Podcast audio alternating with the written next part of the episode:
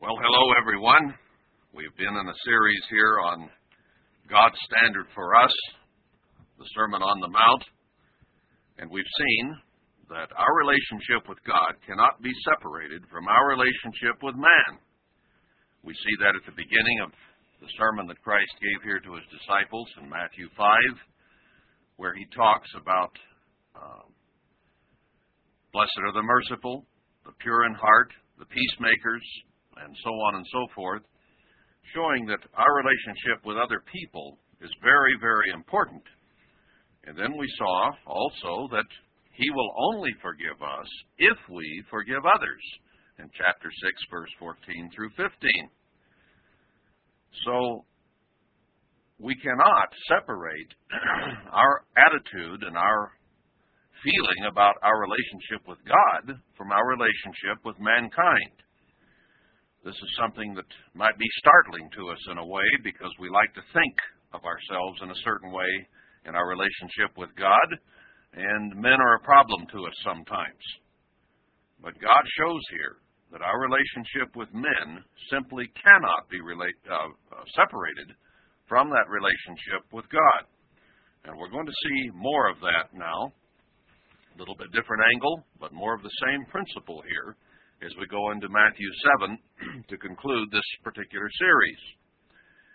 So let's move into Matthew 7 now in verse 1, where he says, Judge not, that you be not judged. So he comes right out and says that our judgment of others as human beings is going to be tied together with his judgment of us. And he goes ahead and says that in plain, straightforward language in verse 2. For with what judgment you judge, you shall be judged.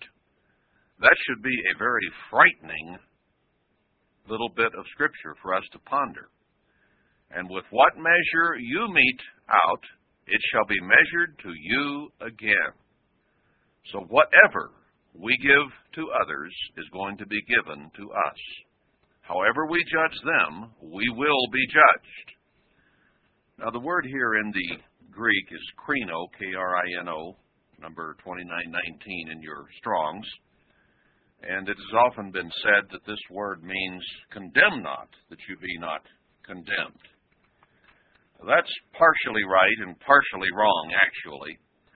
Uh, the actual Strong's definition is properly, that is, the real meaning of the word is to distinguish or decide. By implication, then, it is to try to condemn or punish. So, distinguishing or deciding is the actual proper definition of this word, but it has an overriding implication to condemn or to punish or to try with the attitude and mind of condemning or punishing. and the context has a lot to do with exactly how the word is meant to be in that particular spot. Uh, I think the implication here in 7 1 and 2 of Matthew is certainly correct. We cannot help sometimes but distinguish or decide when a matter comes to us, whether it be a doctrinal matter or a judgment that has to be made as to whether someone did what was right or what was wrong. Um, the proper definition of this to distinguish or decide comes into play often. And I want to compare Matthew 7, verse 1, with, with John 7, John 7, and verse 24, because Christ uses the very same word here, krino in the Greek. Chapter 7, verse 24. Well, let's pick up the uh, context first. The Jews came and were condemning him for healing on the Sabbath, and he says, Well, you circumcise on the Sabbath. Um, and then he says in verse 24, Judge not according to the appearance, but judge righteous judgment. So he's telling them, and I think a principle for us, is that we are to judge righteous judgment. And he does use the word krino again.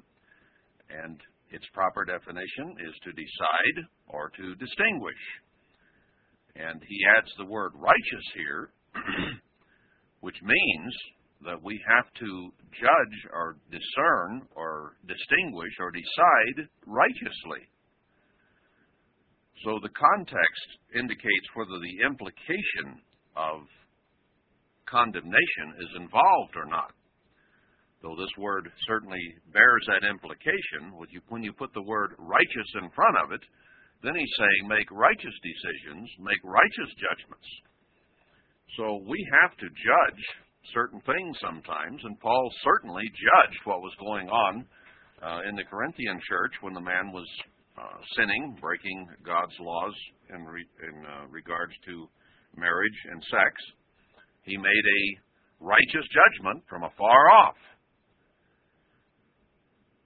But what Christ is telling us back here in Matthew 7 is to be very, very careful in whatever judgments we might make toward anyone and everyone, because God Himself will judge us according to how we judge others. And I think the implication here is in the condemnation or punishment or trying for the sake of condemning. That is implied in this context. And he brings that out by showing he means that implication in verse 2 or shows he means that implication in verse 2 by saying that we will be judged just as we judge others. So here again, you can't separate your judgment or how God might judge you from mankind. Our relationship with man and how we treat other men is exactly how God is going to judge us. Scary, but in the absolute, I think,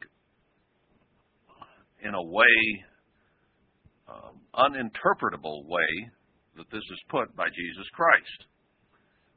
It's just straightforward. Now, I have here in front of me a little cartoon my wife wrapped in tape to preserve. She carries in her Bible. And I used this, oh, I don't know, several years ago, probably in another sermon, but I, I thought it would fit in here very well. It happened to fall out, and I saw it when I was going through one of the other uh, sermons in this series.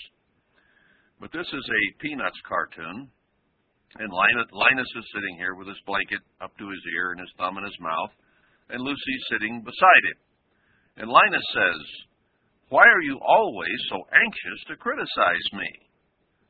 And Lucy says, I just think I have a knack for seeing other people's faults. And he throws his blanket down and raises his arms and says, what about your own faults? And she spreads her arms in bewilderment at why he can't understand and says, I have a knack for overlooking them.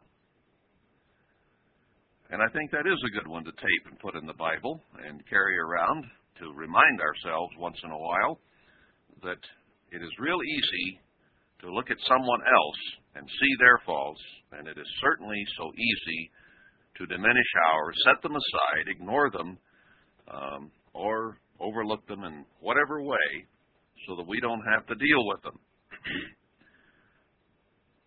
but that's not what Christ tells us here. Now let's go to James 4 for a moment. James 4, and I want verse 11. James 4 and verse 11. He's here talking about how God resists the proud and gives grace to the humble and tells us to submit to God.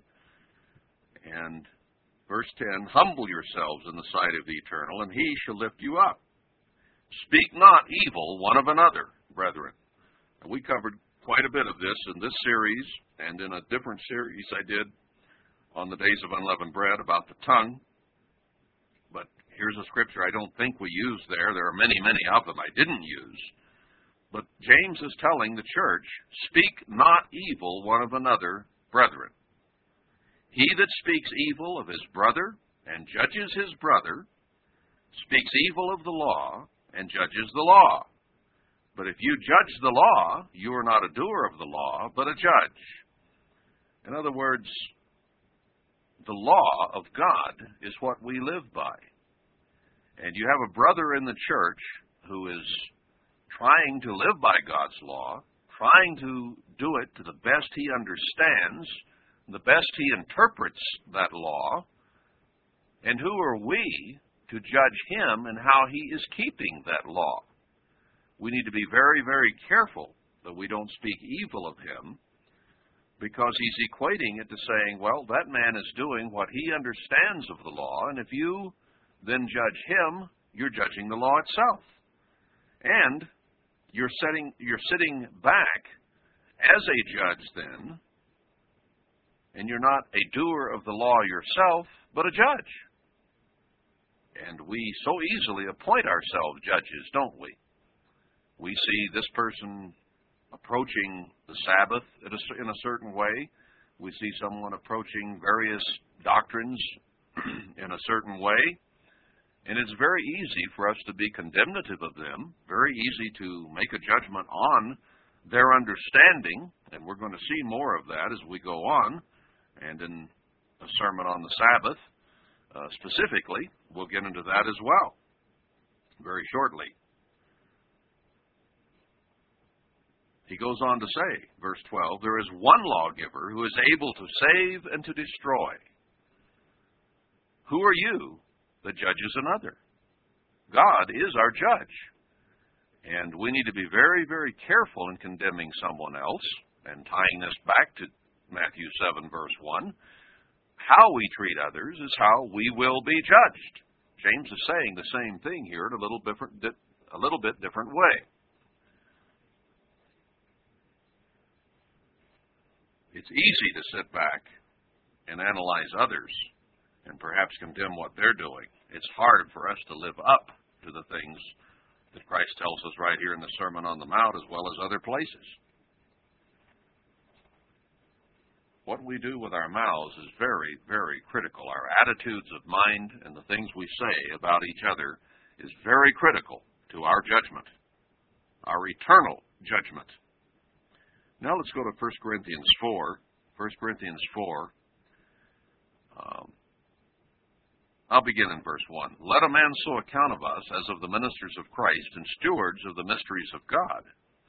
Moreover, it is required in stewards that a man be found faithful. But with me it is a very small thing that I should be judged of you, or of man's judgment.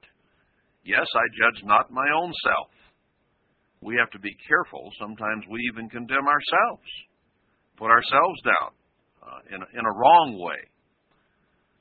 God judges righteous judgment. God reads the heart. And it's not wrong for us to analyze our heart and our mind and our emotions and see where we're wrong. In fact, we should do that. But some people put themselves down continually in a way that is unhealthful. Uh, don't condemn yourself, in other words, entirely. That's God's judgment. And He's probably more merciful than we are. And how we treat others is going to be how we are judged, not how we analyze ourselves. So Paul says, it doesn't really matter to me. It's a very small thing that I should be judged of you. I don't care what you think about me in one sense because God is the one who gives life and takes life. And what you think of how I do something or how I am um, is neither here nor there because God is the only one that can give life. You can't. Verse 4 For I know nothing by myself, yet am I not hereby justified, but he that judges me is the Lord. Therefore, judge nothing before the time until the Lord come you, you can't condemn someone. People do that with Herbert Armstrong. They condemn him as a false prophet and say he's not going to be in the kingdom of God, I guess. And that he led so many people astray. Well, how can we allow ourselves to get into that kind of an attitude about any human being? Because we don't know how God is thinking about that person we look at them and make up our mind and become very critical and negative about a lot of different people if we're not very careful. But Paul says, let it go. Don't make up your mind. Don't pigeonhole somebody. Don't throw them away because God will judge. Therefore judge nothing before the time until the time Christ returns. And that's what he says next. Until the Lord come, who both will bring to light the hidden things of darkness, the things you don't know, I don't know, nobody knows, but he knows, and will make manifest the counsels of the hearts. And then shall every man have praise of God. So if we've repented, no matter what we've been and are, if we have repented and are repenting, and God judges us uh, worthy to be in His kingdom and changes us, it's not going to make a bit of difference what anybody else thought. It doesn't make any difference what we think of Judas or Solomon or Herbert Armstrong or Billy Graham or anybody else. It's up to God. So we need to be very, very careful in getting uh, into a critical, negative, condemning attitude because we are risking our eternal life by our attitude. It doesn't make any difference. Can we understand this? It doesn't make any difference what you did, I did, Herbert Armstrong did, or anybody else did. It doesn't make any difference in terms of our judgment because God is the one who will decide whether they live or die.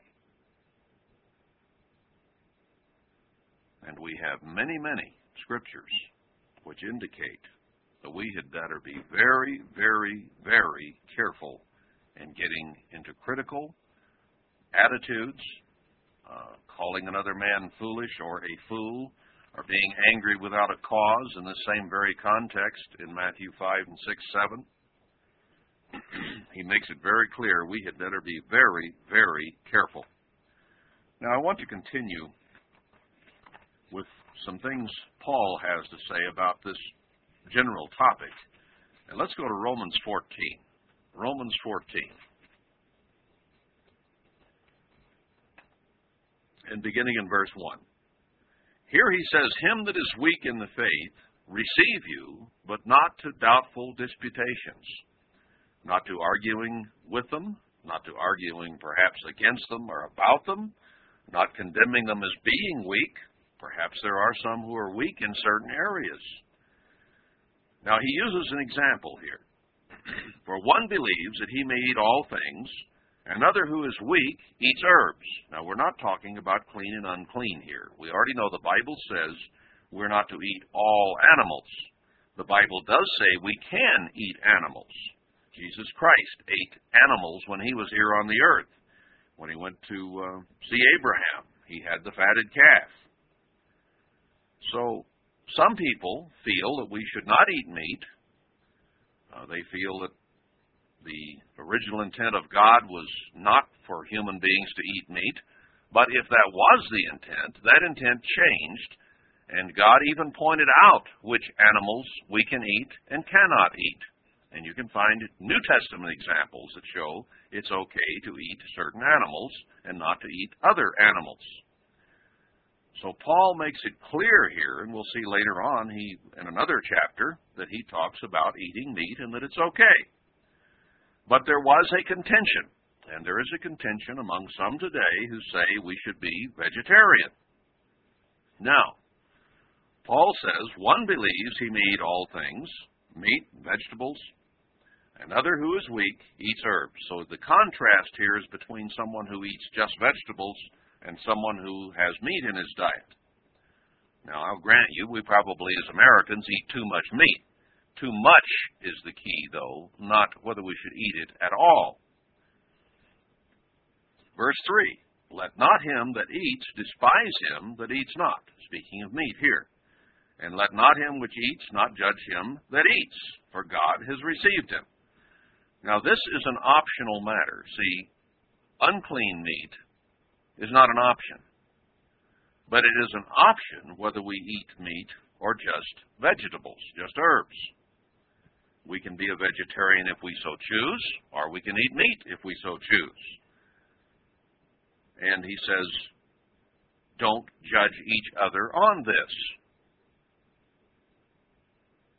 Now, I have seen people in the church, and more recently, who are vegetarian, and they're constantly condemning those who eat meat. But they cannot show scripturally that you're not supposed to eat meat. And I can show you in Scripture, and will before this is over, this sermon, that you can eat meat from the New Testament, even meat offered to idols. Verse 4 Who are you that you judge another man's servant? The person who only eats vegetables is God's servant. The person who eats vegetables and meat is also God's servant. And since this is an optional matter, why should we make a judgment against one who chooses one way or the other? Who are you that judges another man's servant? That is a huge principle. We answer to God ultimately to his own master, see? He stands or falls. Yes, he shall be held up, for God is able to make him stand. Now, he's implying overall here that someone who just eats herbs and does not eat meat is weak in the faith. Understand that. The meat eater is not the one who is weak in the faith here, it's the one who says you can't eat meat. So it says if he's weak, receive him. But don't fight and argue over it.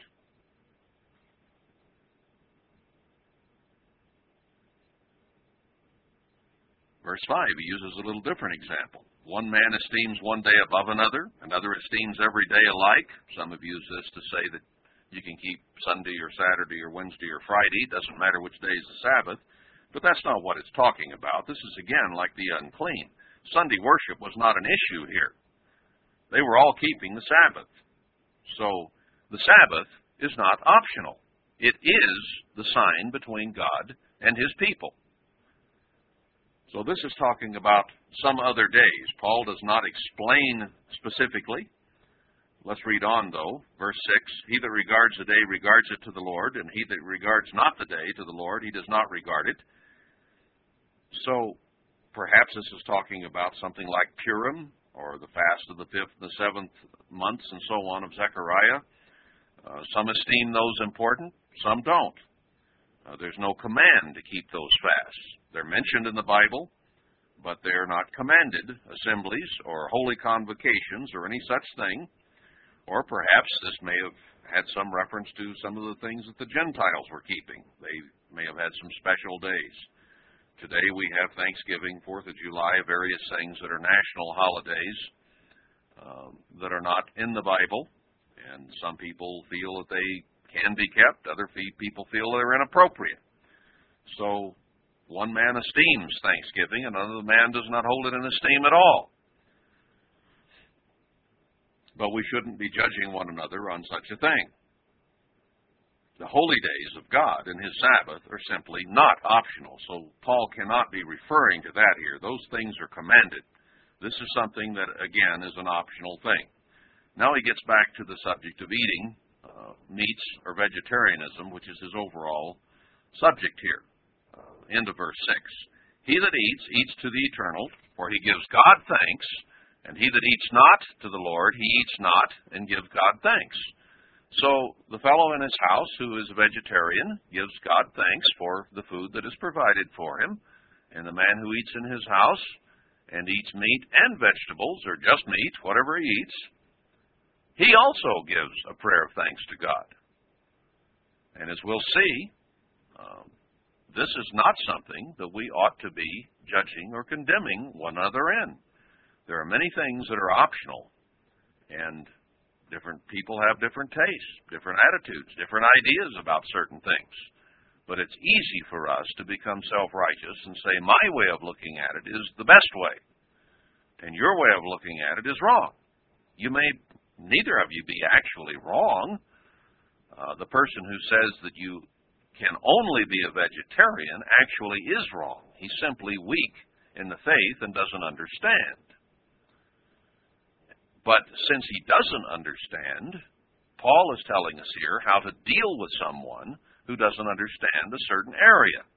And this could have to do with a lot of different applications, a lot of different doctrines or teachings. Verse 8 For whether we live, we live to the eternal, and whether we die, we die to the eternal. Whether we live, therefore, or die, we are the eternals. So we belong to Him. We don't belong to each other in the overall sense. He's the one who makes the judgments. For to this end Christ both died and rose and revived, that he might be Lord both of the dead and the living. He lived, he also went through death. And he is the God of those who are dead, and he will judge them. They're not dead and lost, because he died and rose. And we who are alive, he is also our judge, because judgment is now on the house of spiritual Israel upon us. So then he gets back to his theme that he's harping on here in verse 10. But why do you judge your brother? Implication, condemn again. Or why do you set it not your brother? Set him aside. Uh, say he's unclean or unsanctified or not as good as you or holier, and why are we holier than thou, as Isaiah put it? For we shall all stand before the judgment seat of Christ. The whole subject here is how we treat one another. He is bringing out the principle that Christ used in Matthew 7 1 and verse uh, 7 1 and 2. Verse 11 For it is written, As I live, says the Eternal, swearing by his own life, every knee shall bow to me, and every tongue shall confess to God. So then every one of us shall give account of himself to God, not of Herbert Armstrong, not of Solomon, not of Judas, not of Hitler, not of anybody else. We will give account only for ourselves. Conclusion, verse 13. Let us not therefore judge one another anymore. Now, we may have done it in the past, but we should repent of that and not do it anymore. But judge this rather. See, now, now we're going to judging righteous judgment. Let's come to a right decision here. And the right decision is that no man put a stumbling block or an occasion to fall in his brother's way. Be very, very careful, because if we offend the little one, Matthew 18, we're in danger of great judgment against ourselves. Little one, here he's talking about someone who is weak and doesn't understand, as we shall see.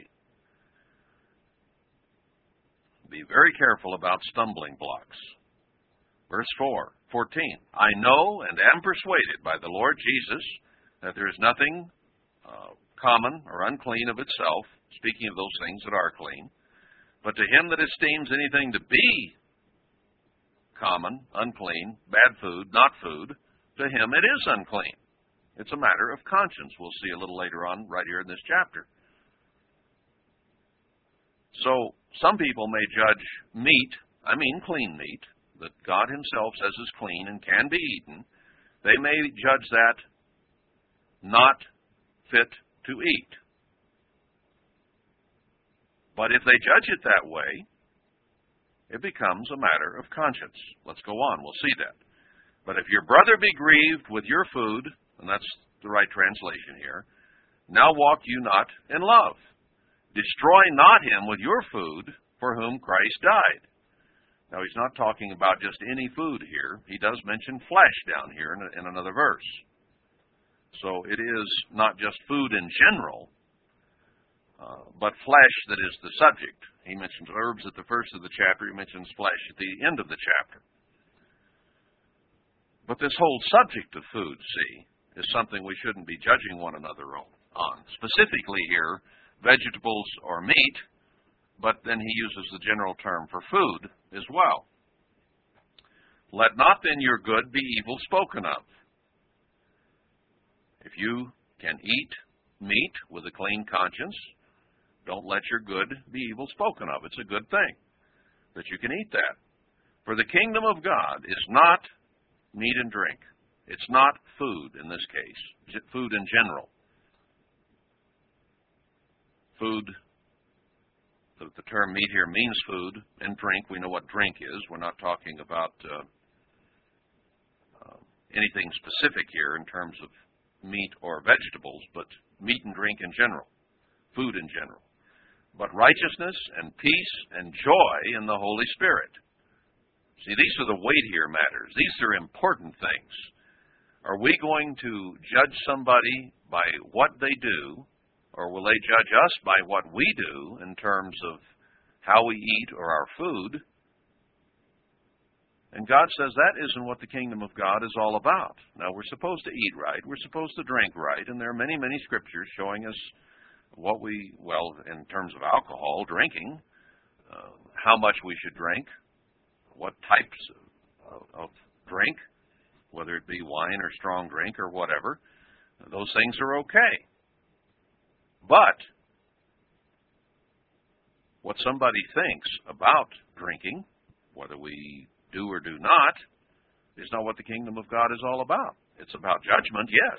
It's about righteousness and peace and joy in the Holy Spirit and not con- condemning and negative criticism. The more important things he points out here. So, why should we lose our spot in God's kingdom because somebody else eats a certain way or drinks a certain way and we condemn them for it? For he that in these things serves Christ is acceptable to God and approved of men. Let us therefore follow after the things which make for peace and things wherewith one may edify another. In other words, let's accentuate the positive. Again, Philippians 4, verse 8. Those things that are positive and good and true and, and right. For food, destroy not the work of God. Don't destroy one another. We are individually the work of God. This isn't speaking of the church as a whole, although I suppose it could split the church and divide it. But the work of God is being done in us as individuals, individual salvation. And we are not to destroy the work of God in any person. All things indeed are pure. Everything that the Bible says we can have, we can have. But it is evil for that man who eats with offense. It is good neither to eat flesh, nor to drink wine, nor anything whereby your brother stumbles, or is offended, or is made weak. So he says, if you have a weak brother who only believes that we should eat vegetables, we should be very, very careful about eating meat, especially around him. Or if he has come out of a different religion and has been taught all his life that alcohol is wrong, then we shouldn't drink around him if it's going to offend him. Now, some people simply have come to understand intellectually that they can drink wine, but emotionally they haven't bridged that yet. And it might not offend them because they understand it's not a sin for you to drink it, but they have not come to the point in their conscience where they can drink it yet. So for you to drink it is not a sin, but for them to drink it with a bad conscience is sin until they get that conscience educated. And he's warning us to be very, very careful with eating meat or drinking wine or any other thing that would cause our brother to stumble or cause him to be offended or is made weak. Now, you see, these are all optional things. He doesn't say it's good not to eat food. Here he does say flesh in particular, because we have to eat food or die. And if we die from not eating, then that's a form of suicide, of self killing. Uh, the Sabbath. I, if it offends somebody, I keep the Sabbath. Uh, I'm not going to quit keeping the Sabbath because it offends them. Because that's something that is commanded of me. But I am not commanded to eat meat. I am not commanded to drink wine. Those are optional things. And if someone is a vegetarian or a, te- or a, uh, a teetotaler and doesn't drink alcohol, then I need to be very careful not to exercise my option to have those things in his presence or if he knows I'm doing it. And Paul makes a very, very strong statement along these lines in another chapter, which we're going to, to examine in a moment. Have you faith? Verse 22.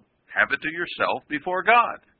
Happy is he that condemns not himself in that thing which he allows.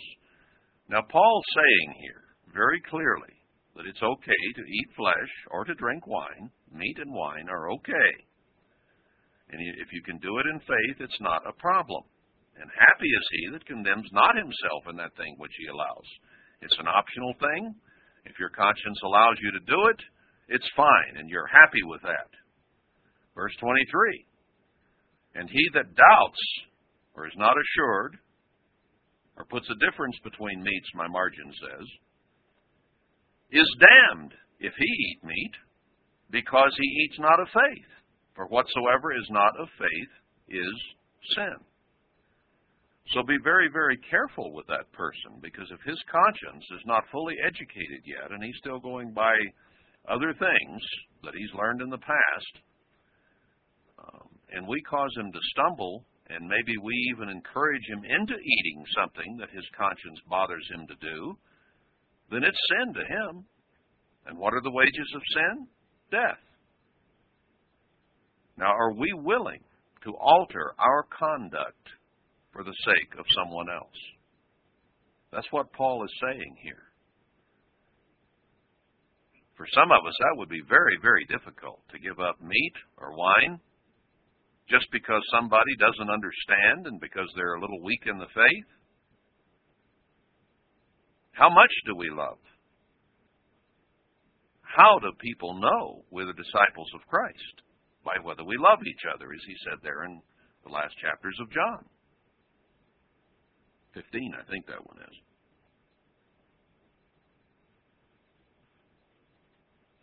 Sounds to me from reading this, we need to be very, very careful and be willing to alter what we do for the sake of others. Not just poo poo them, not put them down, or say, ah, he just doesn't understand, and go ahead and offend him or cause him to stumble. We need to be very, very circumspect. With that in mind, let's go to 1 Corinthians 8. This is another subject that um, has been misunderstood quite a bit. Romans 14 has been misunderstood by many and misapplied, thinking it had to do with clean and unclean, but that's, again, simply not op- optional. Now, here's another optional thing 1 Corinthians 8. Now, is touching things offered to idols. So that is the subject that is introduced here. Things offered to idols in a pagan temple. There in Ephesus, they had the Temple of Diana. Now, can you, or could you, or could you now go to Rome or Greece or somewhere where they have an idol uh, set up, maybe a Buddhist temple or somewhere, and they sacrifice, well, I guess in Buddha they wouldn't uh, sacrifice animals, but you get the point, a, a pagan temple of some kind somewhere. And they offer a cow or a sheep or a goat on that altar and then they sell it right there in the temple for people to eat. You can go in and have lunch, and maybe it's cheaper than it would be down the street because this is not uh, used in the temple worship, and they want to give you a good deal on lunch so that you eat all that meat and it doesn't spoil.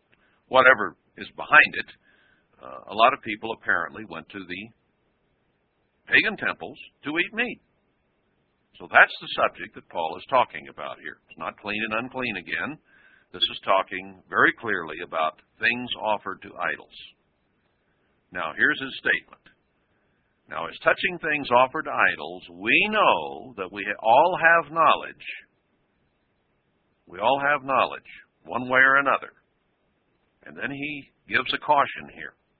Knowledge puffs up, but love edifies or builds up.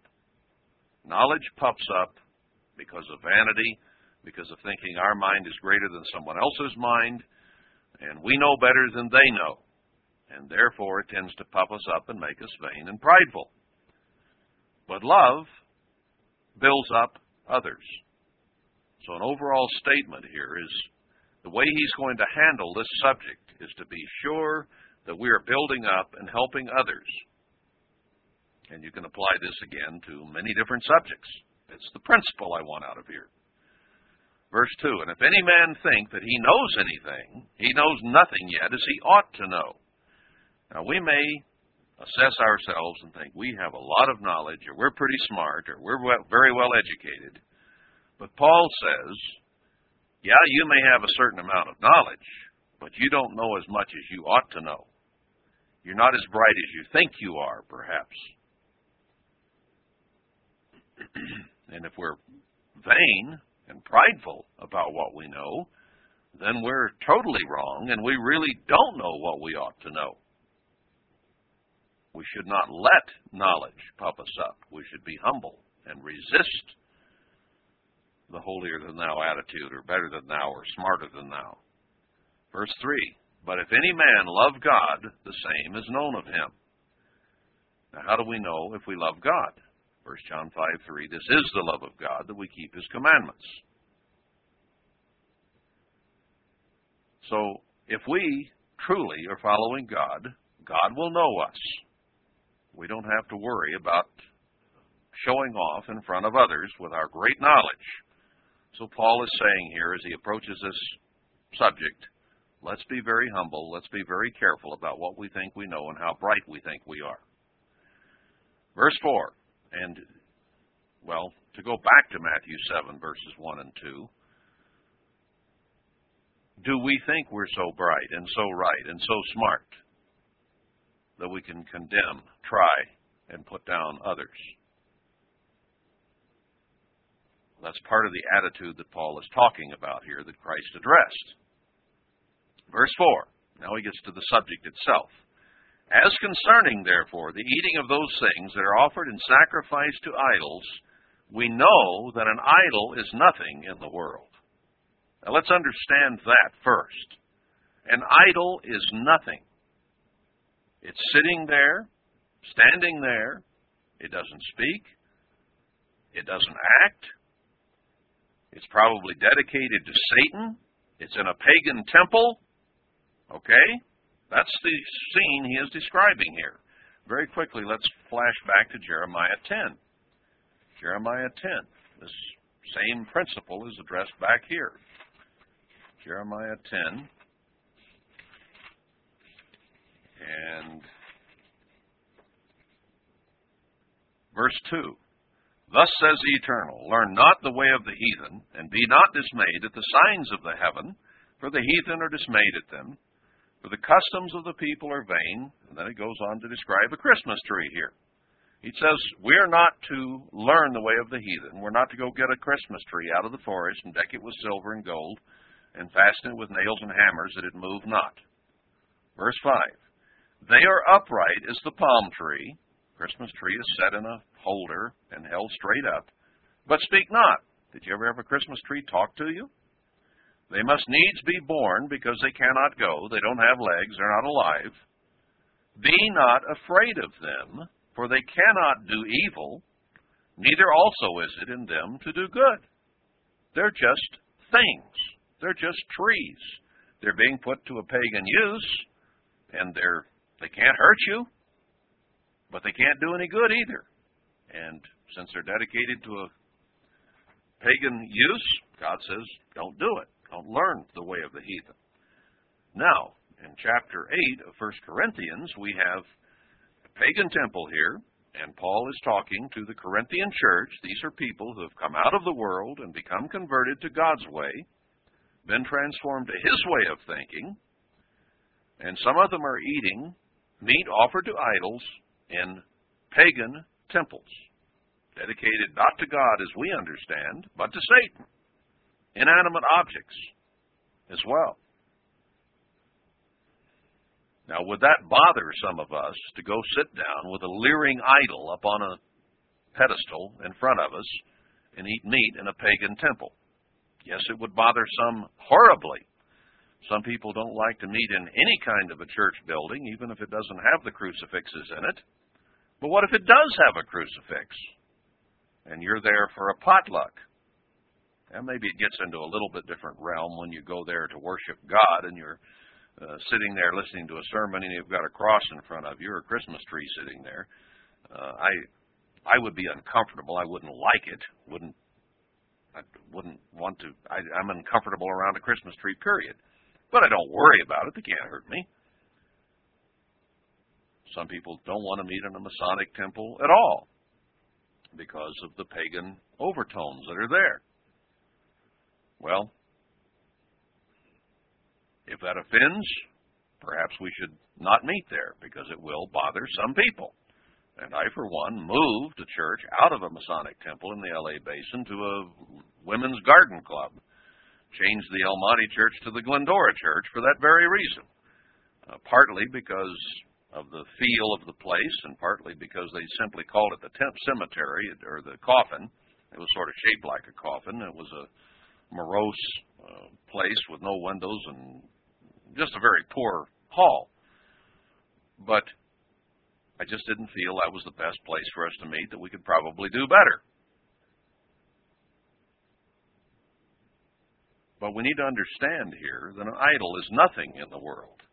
And you can see from the slant of that that Paul is about to say it's okay to eat meat in a pagan idol, and even meat that has been offered to an idol is okay because it didn't hurt the meat. It's still beef, it's still sheep, it's still goat, it's still clean meat.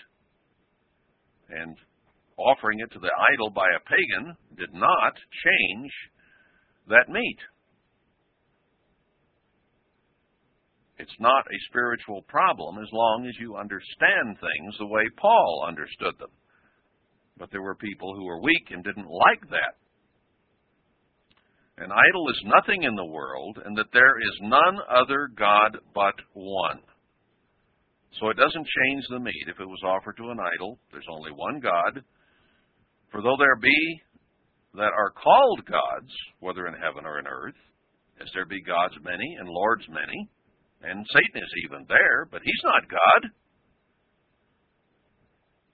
But to us there is but one God, the Father, of whom are all things, and we in him, and one Lord Jesus Christ, by whom are all things, and we by him. Those are the only two that matter. The leering idol on the pedestal doesn't matter. Howbeit, there is not in every man that knowledge. No one comprehends that there aren't a lot of gods around and they worry about this God, that God, and the other God. And Paul is saying we only have to worry about two. And if we're doing what they say, the fact that somebody held this meat up and offered it to an idol doesn't change that meat whatsoever because that is not a real God. There are only two. Verse 7 Howbeit, there is not in every man that knowledge. No one, gra- uh, there are a lot of people who don't grasp or understand that or are not strong enough and their weak conscience or their worry about these other gods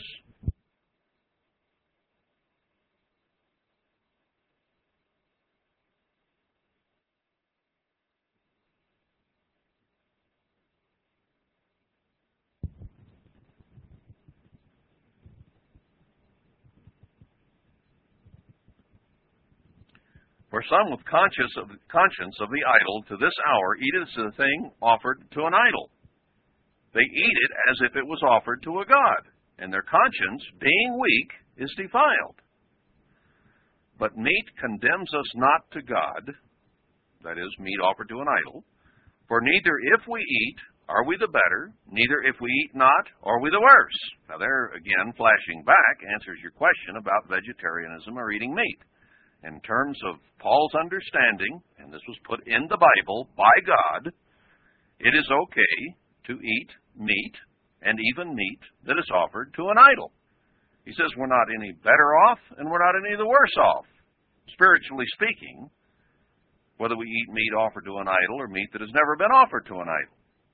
We go in and it's been offered to an idol, it means nothing because there really is no other God but one, or two, speaking of Christ as well. Those are the only gods there are. So we can take that same meat that has been offered to a leering pagan idol with Satan behind it all along, and we can pray a prayer and give thanks to God for that meat, and we can eat it. But take heed lest by any means this liberty of yours become a stumbling block, block to them that are weak. Here's the point. It gets right back to Matthew 7 1. Be very, very careful what judgments you make and how you treat other people. For if any man see you which have knowledge sit at meat in the idol's temple, and this is uh, flesh, not just food in general, but food in general would be okay too if they offered carrots to the idol. Wouldn't hurt to eat the carrot. Doesn't make it unclean. Because that's not really a God. Shall not the conscience of him which is weak be emboldened to eat those things which are offered to idols? And through your knowledge shall your weak brother perish for whom Christ died? But when you sin so against the brethren and wound their weak conscience, you sin against Christ. So if someone really still felt and they had not learned that it's okay to drink wine or to eat meat or to eat meat offered to an idol, and you put a stumbling block in him, in front of him, by doing that which he thinks is wrong, and offend him, we're sinning against Christ. That's what he says here in so many words. Wherefore, here's the conclusion of the whole matter. If meat, and in this case, meat offered to an idol, make my brother to offend, I will eat no flesh while the world stands. And maybe he's making a general statement here. If any meat, not just that offered to idol. Wherefore, if meat make my brother to offend, I will eat no flesh while the world stands, lest I make my brother to offend. Now, if that was Paul's judgment on this matter, which Christ included in the Bible, and the Father in heaven approved, doesn't it echo the words of Christ from Matthew 7 1 about not condemning, not putting down by implication someone else for something they do which we think might be wrong? We had better be very, very careful, very, very tender toward each other and toward those that we might feel are weak and may very well indeed be weak if they don't understand it's all right to eat meat, not just vegetables, or if we don't have any idols temples around that serve meat for lunch that they've offered to the idol that I know of. But if that were the occasion, we would have to be very, very careful, even though we understood it was all right for us to eat it, and that didn't wasn't a sin. It could be a sin from someone who did not understand conscientiously that it was all right. So we cannot separate here again, in principle, our relationship with man from our relationship with God, because they are completely joined together. Now let's see that again in Matthew 25. Matthew 25, and here I want to start in verse 34. Then shall the king say, Matthew 25, verse 34, Then shall the king say to them on his right hand, Come, you blessed of my Father, inherit the kingdom prepared for you from the foundation of the world. For I was hungry, and you gave me meat. I was thirsty, and you gave me drink. I was a stranger, and you took me in. Naked, and you clothed me. I was sick, and you visited me. I was in prison, and you came to me. Now we might say, We never saw you. How could this apply to us? What do you mean? Verse 37 Then shall the righteous answer him, saying, Lord, when saw we thee an hungered, and fed you, or thirsty, and gave you drink? People who lived in this age, who lived in the ages after Christ walked the earth, who never saw him. How can they say this? When saw we you sick or in prison and came to you? And the king shall answer and say to them, Truly I say to you, inasmuch as you have done it to one of the least of these my brothers, you have done it to me. We cannot treat Christ one way and our fellow man, our brothers in the church, another way. We will be judged on how we judge them. We will be treated as we treated them. Now, I think we would all probably be like Abraham was when Christ came walking across and Abraham was sitting there under the shade of the tree in the middle of the day. And boy, did he jump up. He got uh, fatted calf and had Sarah prepare it. Let's take care of these visitors. Uh, the book of Jasher even says that he gave them cold cuts from animals that were already uh, butchered, sheep and goats, while the fatted calf was being prepared. Whether that was the actual way it was done, I don't know, but that's the historical record there. And uh, if it was Christ who came to our door, you know, people in the Bible fell on their face when an angel or Christ appeared. They became very, very feared, fearful, and weak, and trembling, and uh, sick of themselves because they knew they were in the presence of righteousness. And I imagine any one of us would just scramble to do anything he could, or we could, to take care of Christ if he appeared at our door. But he says here, we'll be in his kingdom because we treated people like we would treat him if he were here. So he says, the way you treated those people is the way I'm going to judge you because you were doing it to me if, if you treated them nice. But notice verse 41. Then shall he say also to them on the left hand, Depart from me, you cursed, into everlasting fire, prepared for the devil and his angels. For I was hungry, and you gave me no meat. I was thirsty, and you gave me no drink. I was a stranger, and you took me not in. Naked, and you clothed me not. Sick and in prison, and you visited me not. Then shall they also answer him, saying, Lord, when did we see you hungry, or thirsty, or stranger, or naked or sick or in prison and did not minister and serve you? We don't remember you being around. Then shall he answer them, saying, Truly I say to you, inasmuch as you did it not to one of the least of these, you did it not to me. And these shall go away into everlasting punishment, but the righteous into life eternal. This nails down the principle I've been trying to bring about or trying to get across is that we cannot separate our relationship with God from our relationship with man. They become one and the same. We will be judged exactly as we judge others. So if we condemn others, we will be condemned.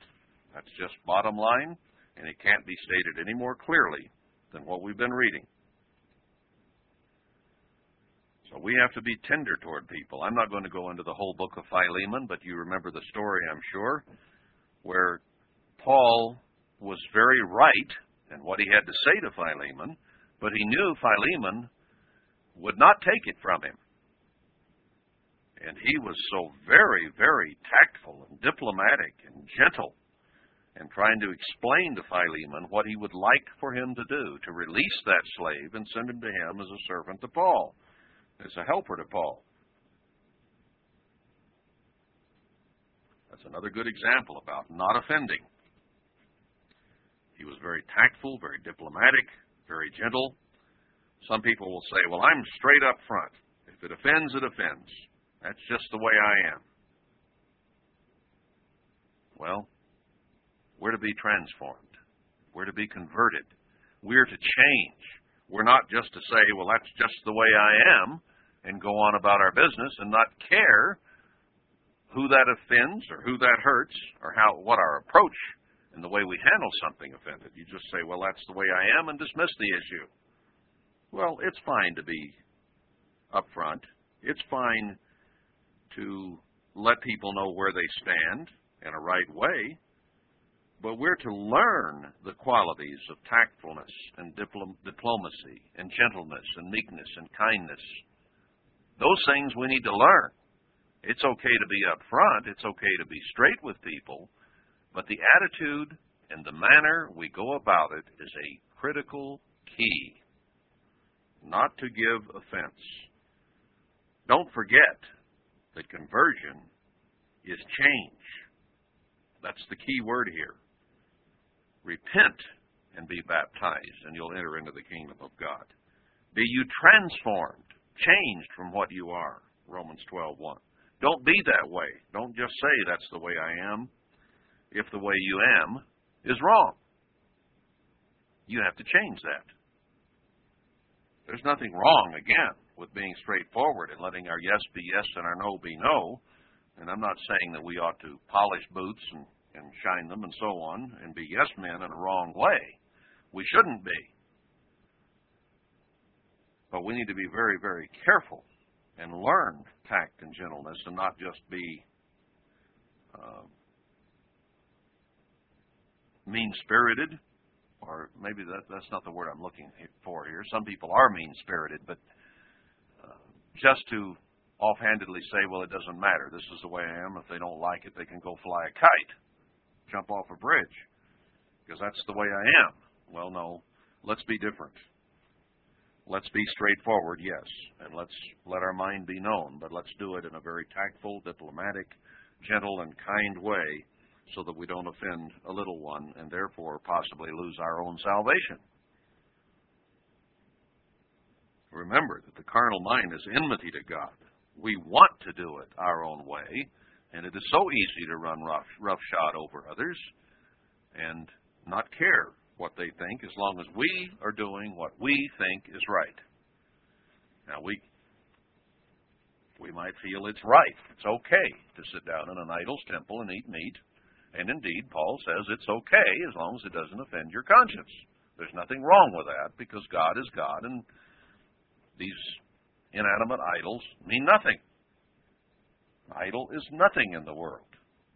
But don't let your knowledge and your own clear conscience of that good knowledge puff you up and cause you to cause someone else to sin because he doesn't understand and is weak in the faith. Same way with your meat as opposed to just your carrots. Be careful of other pe- people's feelings and their consciences.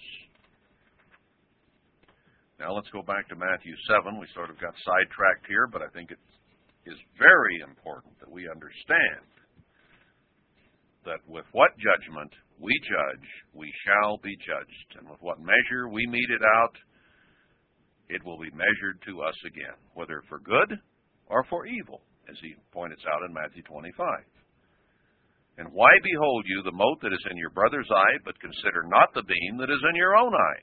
Or how will you say to the, your brother, Let me pull out the mote out of your eye, and behold, a beam is in your own eye? You hypocrite! First cast out the beam out of your own eye, and then shall you see clearly to cast out the mote out of your brother's eye. Take care of things at home first. Take care of your own attitude, your own sins. Become the person you ought to be, and then you might be able to help someone else. But it's very hypocritical to try to change them when you yourself are not willing to change. And you will be judged according to how you treat him. Now he changes the subject a little bit. Give not that which is holy to the dogs, neither cast you your pearls before swine, lest they trample them under their feet and turn again and rend you. Another principle. Uh, let's follow this up in Matthew 15 here for a moment. Matthew 15 and verse 26, because this would seem, in a sense, like a contradiction uh, to some, but it's really not. Matthew 15 and uh, here's a woman who is crying after him in verse 23. But he answered and said, I am not sent but unto the lost sheep of the house of Israel. Then came she and worshipped him, saying, Lord, help me. But he answered and said, It is not meet to take your children, take the children's bread and cast it to the dogs. So he's using the same principle that he used here in Matthew 7 6. Give not that which is holy to the dogs, neither cast you your pearls before swine, lest they trample them under their feet and turn again and rend you. We need to be careful with the truth that we have. That is, that we do not allow other people to, champ, to cheapen it or to trample it under their feet. Uh, we have to be careful who we give it to. Not everybody is ready to use it properly, and they may even turn it against you in some cases, turn and rend you with it. so the principle here uh, Christ was following through with when this Gentile woman came to him. He said, I'm only sent to the house of Israel. I'm not sent to the Gentiles. And uh, she said, verse 27, Truth, Lord, yet the dogs eat of the crumbs which fall from the master's table. She showed a very humble, very contrite, very desirous attitude here, and a desirable attitude. Then Jesus answered and said to her, O woman, great is your faith. Be it unto you even as you will. And her daughter was made whole from that very hour. So he made an exception. Now, he was following the principle that he had given us there in Matthew 7. But when he saw that this woman would not despise, would not trample it, and would not turn and rend him, he did give her that which was good. He did give her an answer. He did heal. So exceptions can be made. But the principle is we need to be very, very careful with God's truth and how we use it and to whom we give it. Don't allow anyone to cheapen it. Verse 7 Ask, and it shall be given you. Changes the subject here again. Seek, and you shall find. Knock, and it shall be opened to you. Notice he uses three different words here ask, seek, and knock. He doesn't just say ask, but there is an implication here of really asking, really seeking, really pounding on the door. Uh, for everyone that asks receives, and he that seeks finds, and to him that knocks it shall be opened. Let's follow this up in Proverbs 2. Proverbs 2. And here I want verse 1. My son, if you will receive my words and hide my commandments with you, hold them inside you, so that you incline your ear to wisdom and apply your heart to understanding. Yes, if you cry after knowledge and lift up your voice for understanding, if you seek her as silver and search for her as for hid treasures, then shall you understand the fear of the eternal and find the knowledge of God. So it isn't just simply going in, getting on his knees, and saying, God, I want this. God, I need that. Uh, he shows here that we have to really seek, like silver or hidden treasure or whatever. And perhaps that's why he emphasizes it here three times in verse 7 and then repeats it in verse 8 three times again. That you have to really get with it and the woman that we just talked about asked, and he ignored her and said, No, lady. And she asked again, and she asked in a wonderful attitude. Now he goes on to explain. Or what man is there of you whom if his son asks bread, will he give him a stone? or if he asks a fish, will he give him a serpent? Serpent. If you then, being evil, know how to give good gifts to your children, how much more shall your Father which is in heaven give good things to them that ask him? Now, these aren't uh, Pokemon games or whatever. Uh, this is bread and fish that he uses as an example. Things that our children really need. And in this sense, food. And he does tell us in the Lord's Prayer to ask for our daily bread and God is willing to give us that, and if we walk by faith, our bread and our drink will be sure. No doubt about it. He is very, very willing to give us of our needs, and especially if we obey Him. So he says, we wouldn't turn food away from our children. We might turn certain optional things from them, things that we think would hurt them or aren't good for them. They might want them, but wants are not needs. And God will sometimes give us our wants, but He doesn't guarantee that. He does promise He will give us our needs if we will ask Him, and if we will sometimes be persistent about it. Ask, seek, knock. Ask, seek, knock.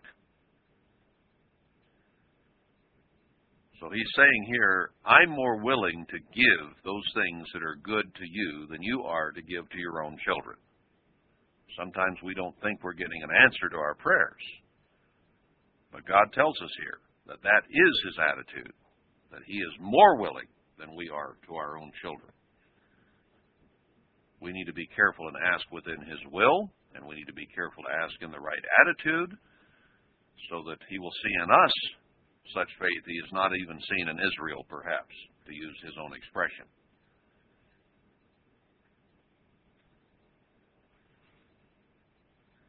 Verse 12 Therefore, all things whatsoever you would that men should do to you, do you even so to them, for this is the law and the prophets. This isn't just New Testament teaching that we're to do to others as we would have them do to us. He says this is the law and the prophets.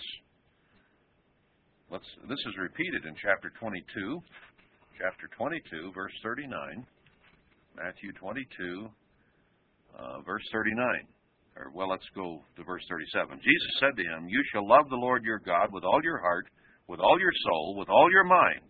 This is the first and great commandment, and the second is like to it You shall love your neighbor as yourself. On these two commandments hang all the law and the prophets. That's what the law and the prophets were based upon. Go back and look at the law in the Old Testament. You were told to not remove landmarks. That's his land. Don't move the marker over and and gain some land for yourself. If the ox gored, then you're someone or another animal, then that animal had to be taken care of, had to be killed in the case that it gored another human, as I recall it. So all those laws were back there to explain that we are to take care of each other just like we would take care of ourselves. Eye for an eye, tooth for a tooth. If you knock his tooth out, you get your tooth knocked out. If you kill him, they kill you. That's the way the law was set up, so that we might learn this principle. We get to the New Testament, and Christ puts it in these simple words. So the whole law is based on this, and the prophets the same way.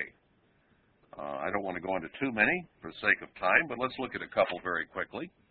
Uh, here in Isaiah 1 is a good place to start. Isaiah 1 and verse 17. Learn to do well. Seek judgment. Relieve the oppressed. Judge the fatherless. Plead for the widow. Come now, and let us reason together. Uh, well, we don't need that. Uh, the, the, point I wanted to get there. Uh, well, verse 19 is part of the thought. If you be willing and obedient, you shall eat the good of the land. So God says here how we treat other people is very, very important. That's in the prophets. Jeremiah 22. Jeremiah 22. And here we'll start in verse 33. No, we won't. It doesn't have that many. I'll read my own writing here. Jeremiah 22. What did I want?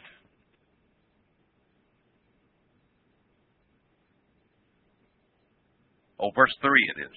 Thus says the Eternal Execute you judgment and righteousness and deliver the spoiled out of the hand of the oppressor, and do no wrong, do no violence to the stranger, the fatherless, the widow, neither shed innocent blood in this place. So it's all about relationships again, isn't it? It's all about the way we treat human beings. Micah 6, verse 8. Micah 6. Jonah, Micah, here we are. Matthew 6, verse 8. He has showed you, O man, what is good, and what does the Lord require of you, but to do justly, to love mercy, and to walk humbly with your God. That's Old Testament teaching. Chapter 7, verse 18. Who is a God like to you, that pardons iniquity and passes by the transgression of the remnant of his heritage? He retains not his anger forever, because he delights in mercy we have to come to delight in mercy, one of the weightier matters of the law. So it's all again about relationships. Uh, let's pick it up. Zechariah 7. Zechariah 7. Here I want verse 9. Uh, Thus speaks the Lord of hosts, saying, Execute true judgment, and show mercy and compassion every man to his brother, and oppress not the widow, nor the fatherless, the stranger, nor the poor and let none of you imagine evil against his brother in your heart. There's the spirit of the law, not just doing evil, but imagining evil against his brother. Chapter 8.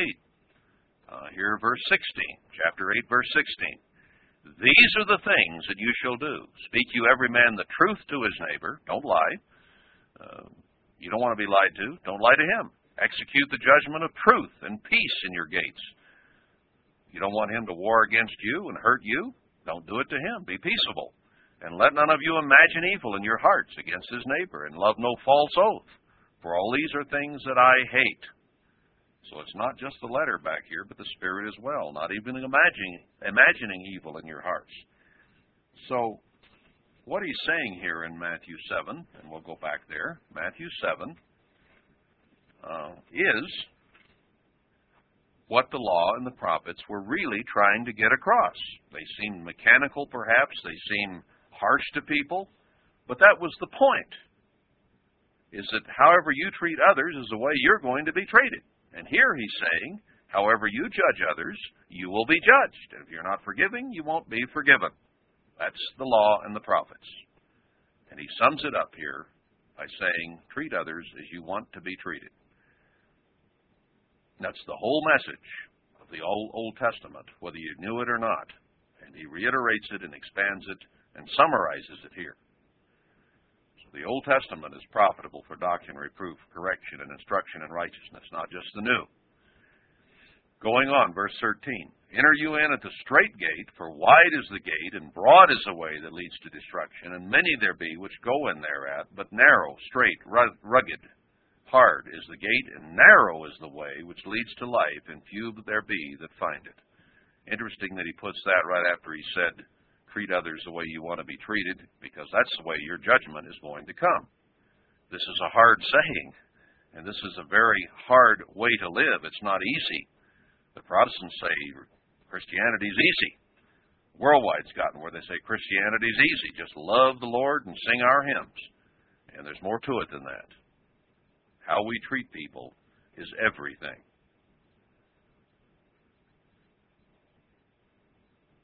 15. Beware of false prophets which come to you in sheep's clothing, but inwardly they are ravening wolves. That's what happened in worldwide. Ravening wolves came in, and they began to teach you that things are easy. You don't have to worry about it.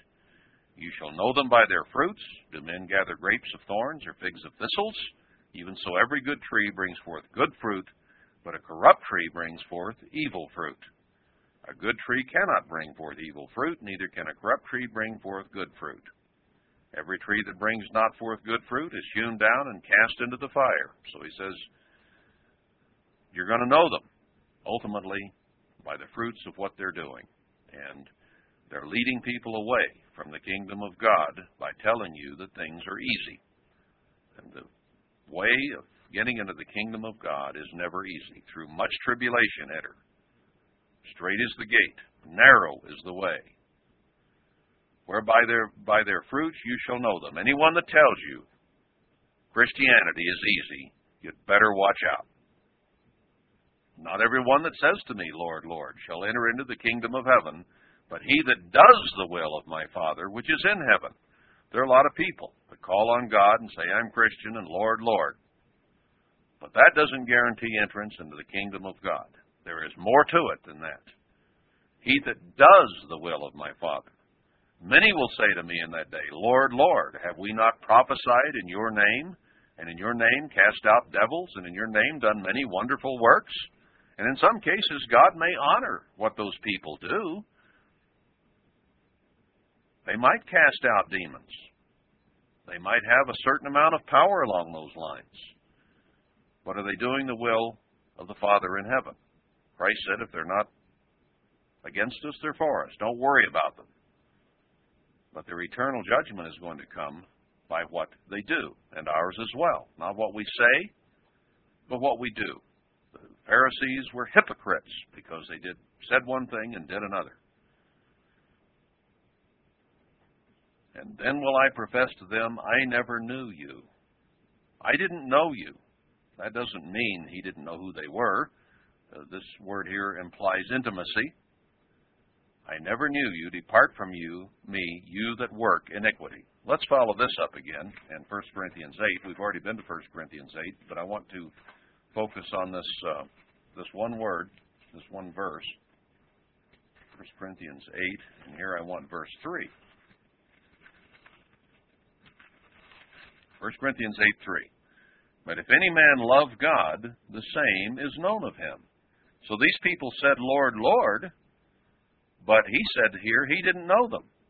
So they did not love him according to his definition.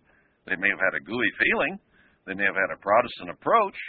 but they didn't love God, or they would have been known of him. And he says back here that he didn't know them. Well, what does it mean to know the Lord? What does it mean to love him? Tie together 1 John 5 3 with that. Well, let's see. How, wait a minute. There was another verse I wanted to put with that. I think I wrote it down here somewhere. I get so far from my notes, I don't know where I am. 1 John 5 3 is, is one that I wanted here. This is the love of God, that you keep his commandments. So obviously, they weren't keeping his commandments. They weren't doers, is what, which is what he's emphasizing here. Doesn't do any good to say, yes, yes, and I'm a Christian and I love the Lord, if you're not doing what he says and following his commandments, because obeying him is the definition of love overall. There are many aspects to love, but that is an overall statement that John makes. This is the love of God that you keep his commandments, and they are not grievous. Matthew 19:17 can be tied together with this. Matthew 19:17. If you will enter into life, isn't that what we want? Isn't that what this is all about? Keep the commandments. But people will tell you the commandments are done away. People are sitting worldwide right now being told that, and they're buying it. And they're listening to some false prophets.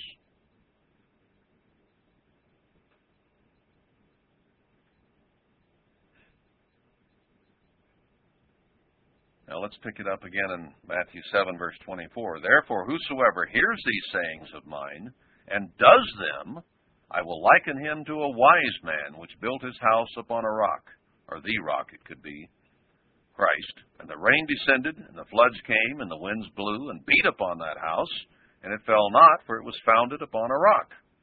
Is that where our faith is, is in Christ? Do we truly believe Him, trust Him, and believe Him and trust Him enough that we're willing to obey Him, follow His commandments, even though it is against our nature? And it's not easy, but we have to build it on Him and His sayings and what He wishes. And every one that hears these sayings of mine and does them not shall be likened to a foolish man which built his house upon the sand. And the rain descended, and the floods came, and the winds blew and beat upon that house, and it fell, and great was the fall of it. So, all these things that we've been talking about in this instruction, we have to do, or our house, our spiritual house, is going to be built on sand and it will fall. We have to be very, very careful about our relationships with other men because they do reflect our true relationship with God from His perspective, not our sentimental, emotional feeling about our own relationship with Him. He may have a different view. Matthew 18 and verse 6. Matthew 18 and verse 6. But whoso shall offend one of these little ones which believe in me, it were better for him that a millstone were hanged about his neck, and that he were drowned in the depth of the sea. Now, does that lay it on us to be careful how we treat one another? Now, you might tie in Psalm 119, verse 165 with this. Psalm 119 and verse 165. Here it says, Great peace have they which love your law, and nothing shall offend them. So we might take the attitude that if they really love God's law and they're real Christians, anything I do won't offend them anyway. Well, we can't take that approach. Now, truly, if someone doesn't believe that they should eat meat, and we do, or not eat meat offered to an idol, and we do, it shouldn't offend them. But if they're weak in the faith, it can offend them. And we need to be very, very careful that we don't eat or offend one of these little ones for whom Christ died. So we can't say, well, you shouldn't be offended and just go ahead and do what we want. Paul said he wouldn't eat meat or drink wine again if it was going to offend someone. It was that critical a matter to him, and he knew his judgment was based on that. Oh, yeah, if they're spiritually mature, nothing will offend them. If they're spiritually immature, they can be offended.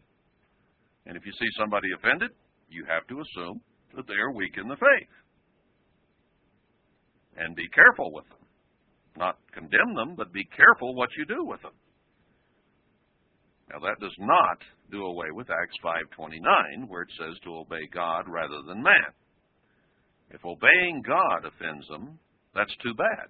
Don't do it with a, chip on your shoulder. Just humbly, meekly serve God. And if keeping the Sabbath offends them, that's too bad. Don't hold it over their head. Don't uh, be mean about it or mean spirited about it, but simply obey God. And if you have to go into the fiery furnace or into the lion's den, so what? That's okay.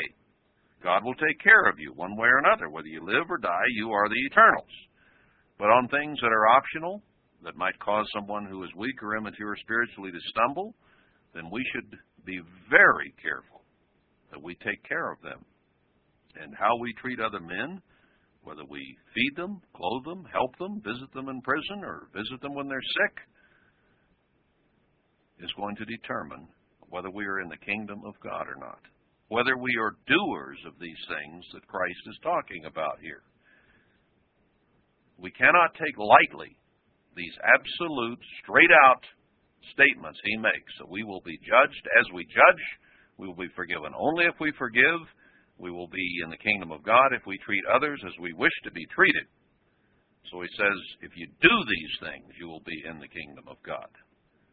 Verse 28, in closing, and it came to pass when Jesus had ended these sayings, the people were astonished at his doctrine, for he taught them as one having authority and not as the scribes. He wasn't mealy mouthed, he wasn't wishy washy.